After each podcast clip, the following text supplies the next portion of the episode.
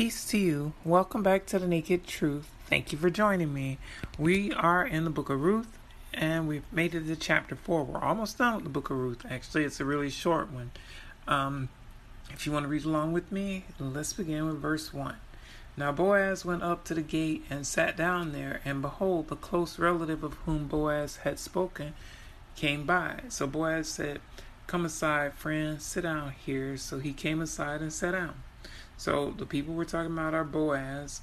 That's um, Naomi's um, kinsman, a relative of Naomi and Ruth's, and um, he's also the person whose field uh, Ruth had been working in, gleaning grain to for survival, so that they could eat.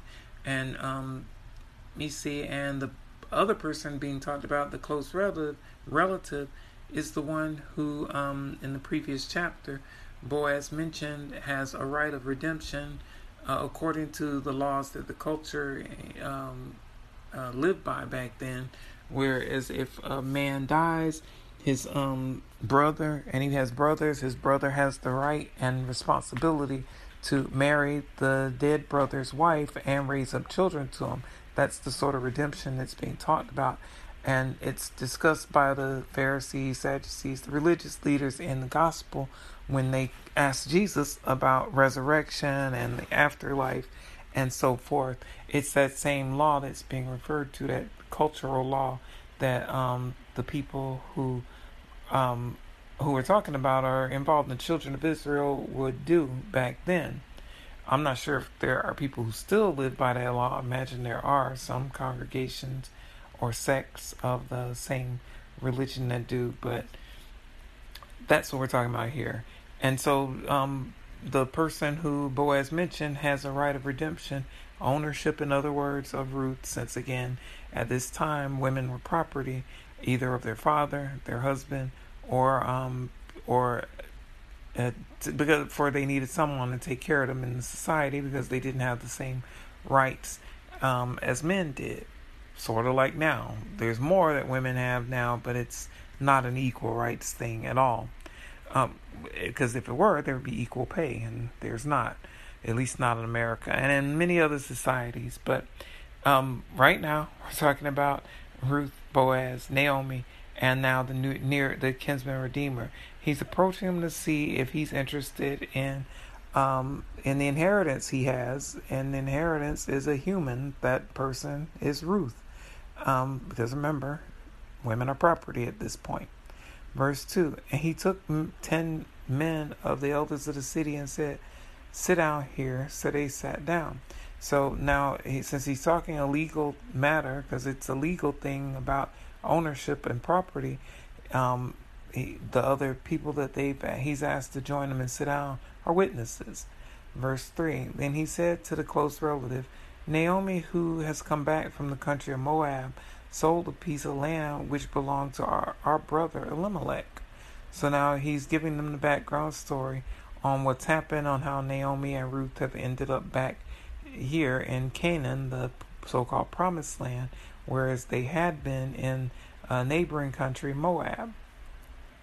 Um, so to survive after her husband and sons died, uh, Naomi and Ruth came back to the um, uh, promised land, the Canaan, the western side of the Jordan River, where the um, rest of the children of Israel, well, not the rest of them, but um, a large portion of them, the majority of them were. So she's returned to that side of the river and um, for survival, and she sold off the property that she had to make it. Um, verse 4 And Elimelech um, was the relative who is the um, who ties Naomi and Ruth to the um, western side of the family, family living on the western side of the river. Verse 4, and he's gone also, by the way, deceased. Verse 4, and I brought, and I thought to inform you, saying, Buy it back in the presence of the inhabitants and the elders of my people. If you will redeem it, redeem it. But if you will not redeem it, then tell me that I may know for there is no one but you to redeem it, and I am next after you. And he said, I will redeem it. So um, he's letting the relative who has the right of redemption, who has the right to buy that property that Naomi sold for for survival. The relative who he's talking to has the right, if he wants to, to pay and buy that land that Naomi sold off. So he's asking him, well, if he's interested in getting it, go ahead and buy it. And if you're not, if not, he wants to buy it. Boaz wants to buy it. And Boaz is being a little crafty in what he's telling him because he so far he hasn't mentioned Ruth. Because remember, she also is property. Verse 5 Then Boaz said, on the uh, but before we move on, so the relative says he's interested. He wants that piece of land that um, was sold that Naomi sold off. Verse five. Then Boaz said, "On the day that on the day you buy the field from the hand of Naomi, you must also buy it from Ruth the Moabitess, the wife of the dead, to to perpetuate the name of the dead through his inheritance." So that's what he's reflecting back on here. Perpetuate is um is replaced in some versions of the Bible with the words raise up. And that's what I was talking about before, where if someone dies, then his brother has to raise up children um, in his brother's name from um, the same woman. He has to take possession possession of the widow of his brother and have children with her, and the children that he has won't be called his own children. So if his brother's name was Steve, Stephen, and his name is Richard, or Robin or Robert. So if um, so, okay, so if there's two brothers, Stephen and Robert, and Stephen dies, then Robert has to marry Stephen's wife. So any of the children they have, it won't be called Stephen's son. They'll be called Robert's son rather than Stevenson because um, I'm sorry, they'll be called Stevenson rather than Robertson because the children that he has won't be his own uh, legally. They'll be his biologically, but that's not what matters. They'll be his brother's children legally because it's to raise up children for his brother so that his brother's name won't die, so that his brother's name will live on. The children he has with the widow. That he can have other women and have children with them. They'll they'll be Robertsons, but the children he has with the widow will be Stevensons um, in a nutshell. So that's what he's telling him on the day that he goes ahead and purchases that field um, that Naomi sold off. When he redeems it, um, buys it back, because Naomi, she's a woman, so um, it's I don't know by their law if she'd be able uh, legally allowed to buy it back or not. But one of her close relatives, a man, can buy it back, and um, so that's what he's telling him. He has the right to buy that land that she sold off. And uh, but when he does, the other property that comes with the land is the um, her daughter-in-law Ruth. So again, does that really sound like that's from God? That people are property, that someone can own someone else or be given to someone else? It doesn't sound like it to me, but it is what the society and um, the religion are um, pushing at this point in the narrative. So um, that's how I think of it but believe what you want. Verse 6 And the close relative said, I cannot redeem it for myself, lest I ruin my own inheritance. You redeem my right of redemption for yourself, for I cannot redeem it. So, in hearing that um, purchasing the field would also include purchasing the woman Ruth and having children that won't be his, even though they're his biologically, um, but they'll be considered the dead man's um, children. He's like, nah, that's okay. He doesn't want that deal and He doesn't want the land that badly that he's going to have to also take on a new woman uh, as property and also have children from, um, and then those children and that property still be accounted to the dead man rather than himself. He rather just go ahead and pass up the opportunity on the land and that uh, extended family. Verse 7 Now this was the custom in former times in Israel concerning redeeming and exchanging. To confirm anything, one man took off his sandal and gave it to the other, and this was a confirmation in, in Israel. So rather than people having a handshake in modern times or signing on the dotted line, instead, when people made a contractual agreement back then, apparently what they would do is take off the sandal and give it to the other person.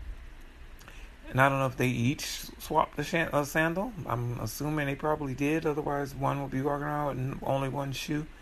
But um, however they did it, that's the same thing as signing on the dotted line or shaking hands in agreement on something back then.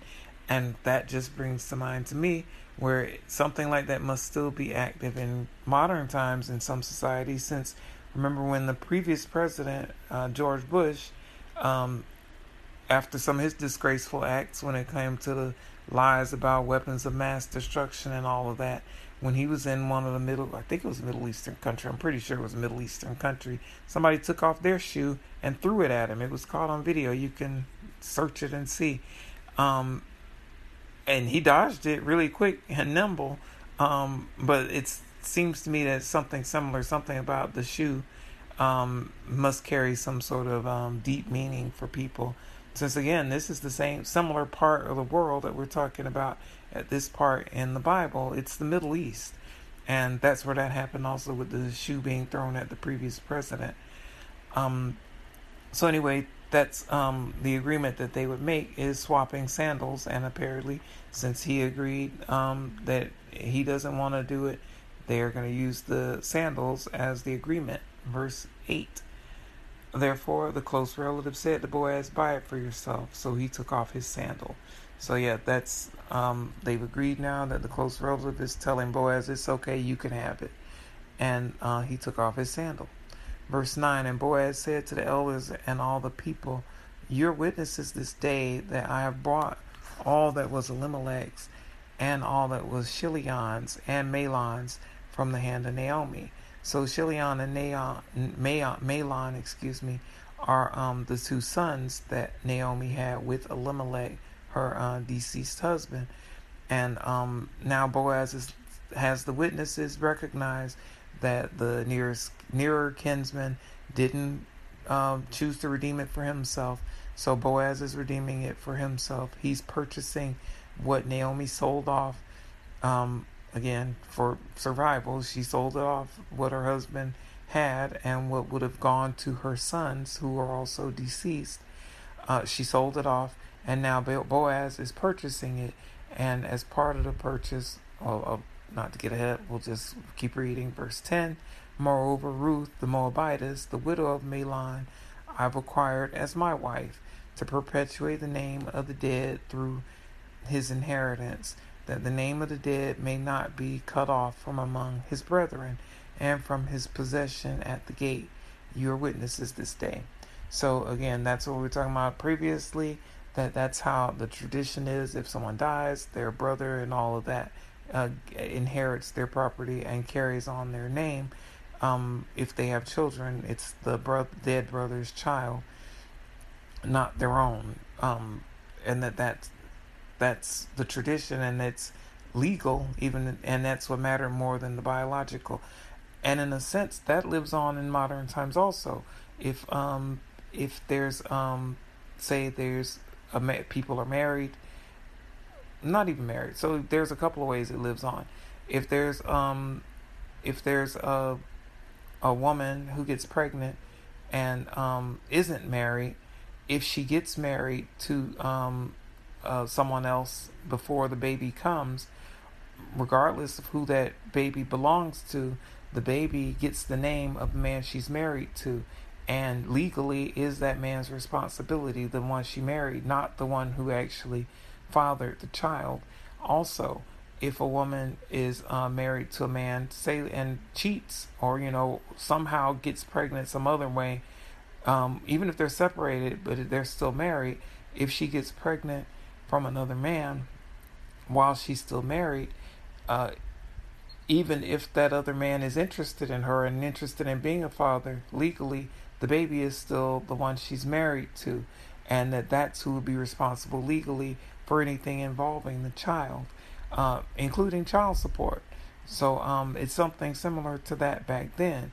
Whereas um, in this case, if he marries, if Boaz is now marrying Ruth, if he has a baby with her, and they're going to, spoiler alert, the baby wouldn't be considered his, it wouldn't be considered Boaz's um, son, it'd be considered, I said Chilion or Mahlon's, uh, Mahlon, sorry, it'd be considered his child um, legally, even though biologically it's Boaz's.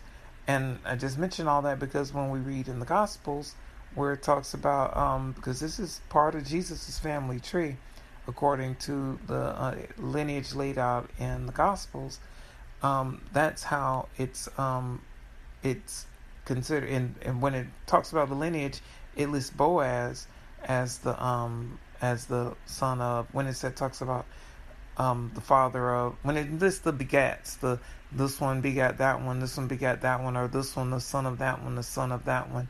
When it does that in this case, it mentions Boaz. It doesn't mention Mahlon. Um, so it's kind of interesting there that even though in the society it's um, um, it's legally Mahlon's child, it, biologically it's actually Boaz's, and it's the biological that counts when they're listing the genealogies in the Gospels, even though um, that's not what um, matters societally. Um, so anyway, verse. Um, so the, all the witnesses are witnessing the agreement between um, the parties. Verse 11 And all the people who were at the gate and the elders said, We are witnesses. The Lord make the woman who is coming to your house like Rachel and Leah the two who built the house of Israel.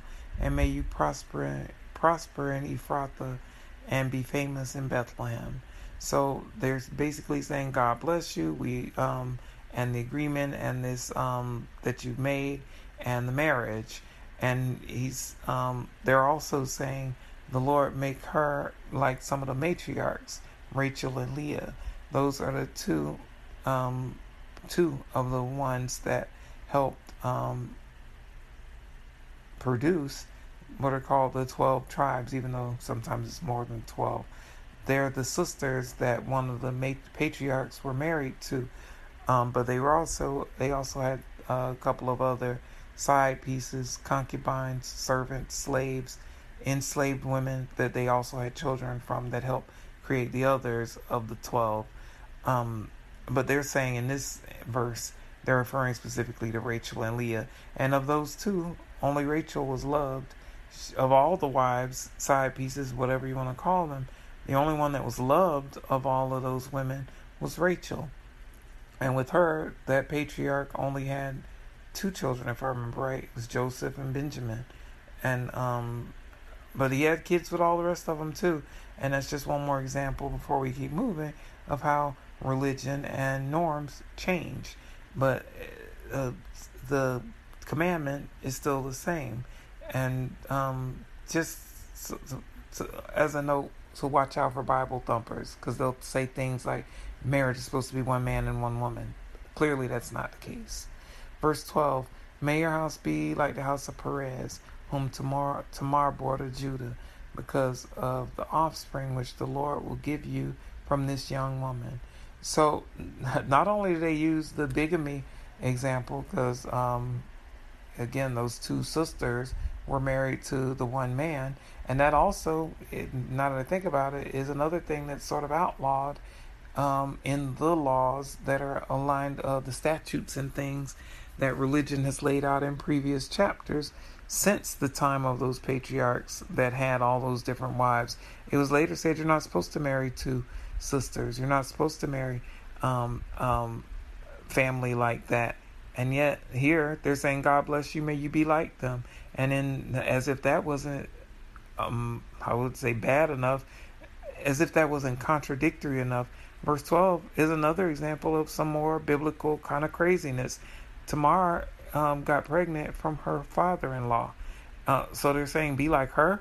And the way she got pregnant was she pretended to be a prostitute, and he thought he was seeing a prostitute, didn't even recognize her when he had sex with her anonymous sex with her, and none of that was condemned at all. He didn't know who she was when they had sex, and he got her pregnant, his own daughter in law, and didn't even recognize her.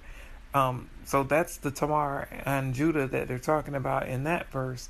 And again, religion in modern times, Bible thumpers would condemn all of that sort of stuff if you do any of those sort of things, and yet it's laid out right here in the Bible, and it wasn't condemned by society or the Lord, quote unquote when those things happen. And here, Lord is still being translated from Jehovah at this point in the um, in the um, chapter.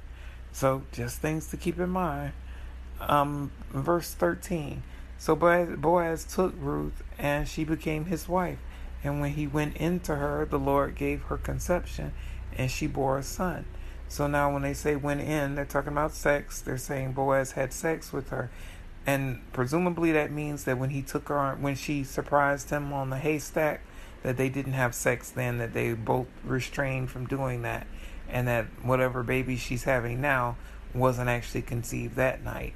Um, but whatever the way it goes, it's saying here they did have sex. That's what the winning went into her means, and um, they're saying that she also got pregnant and had a baby, a son.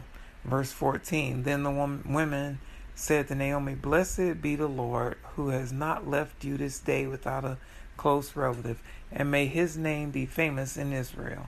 So the community is happy for Naomi that even though she's lost her husband and lost her two sons, now her daughter in law turned out to be the hero um, in giving her an extension of her family uh, by marrying, uh, by Boaz marrying her and her conceiving and having a child from him.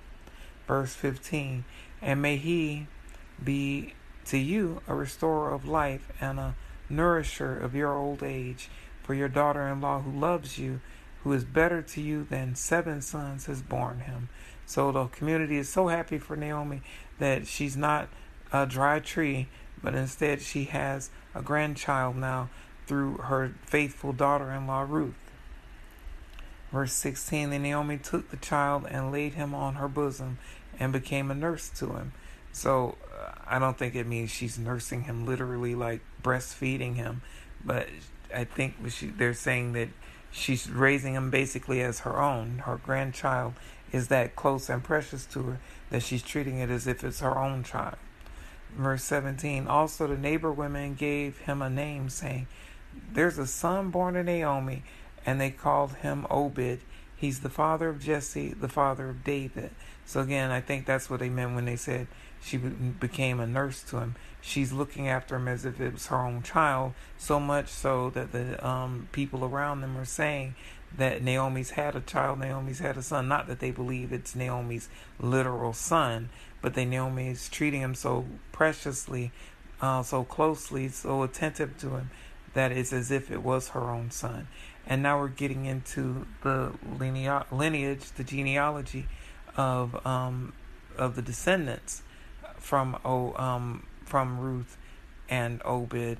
I'm sorry, of Ruth and um, Boaz, and it's the same lineage listed in at least one of the Gospels where it traces Jesus's uh, lineage and genealogy. Um, so the David it is talking about that it's eventually leading to is the same King David. Um, so it's only a couple of generations from um, David, Solomon, and all of those narratives in the Bible. So we've made some headway in the Bible. Seems to me pretty quickly, more quickly than I expected. The fact that we're almost through the book of Ruth and already talking about David, um, the David and Goliath David. Um, so, anyway, verse 18. Now, this is the genealogy of Perez. Perez begot Hezron. So now they're looking back um, and tracing the family tree all the way back to the time of Perez. And again, that's back what I was saying. But um, Tamar pretended to be a prostitute and had sex with her father-in-law, tricked with her um, father-in-law, um, anonymously, no less. So it's gonna go through the different names now. So I'm just gonna read through them and just stop at the ones that stand out. Although it's pretty short, it's not like some of the ones later on or previously. Um, so that was verse 18. Verse 19 Hezron begot Ram, and Ram begot Amminadab. Verse 20 Amminadab begot Nahshon, and Nahshon begot Salmon. Verse 21 Salmon begot Boaz, and Boaz begot Obed. So now this genealogy that's being listed is Boaz's genealogy, not um, uh, Naomi or Ruth's, but Boaz's. Um, verse 22 Obed begot Jesse, and Jesse begot David. So again, uh, Obed is now Ruth and Ruth's uh, son that she had from Boaz. Jesse will be Obed's son, and then right after that, comes David, the King David, David and Goliath David. So we're almost there. And almost through the end of the book of Ruth. But right now, we're at the end of this chapter in Ruth. And let me just check. We might be to the end of the book of Ruth. That might, yeah, that actually is the last chapter in this book. So we finished this chapter and we finished this book. Who would have thunk it? We're now moving on, God willing, to the eighth book in the Old Testament. Just like that. Thank you for joining me for the Naked Truth. I appreciate it and hope you'll join me again. I love you and I'll see you next time. Stay safe. Peace be with you.